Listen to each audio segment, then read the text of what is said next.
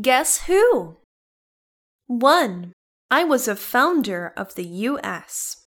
I flew a kite and verified that lightning was electricity. 2. I am a famous American comedian. I played Dr. Dolittle in the movie. 3. I was the founder and CEO of Apple Incorporated. 4. I am a famous female pop singer. 5. I am a famous American basketball star. 6. I was the first president of the U.S. 7. I was a famous nun who served the poor in Calcutta, India for many years. 8. I created Mickey Mouse. I was the founder of the Disney Company. 9. I was a playwright.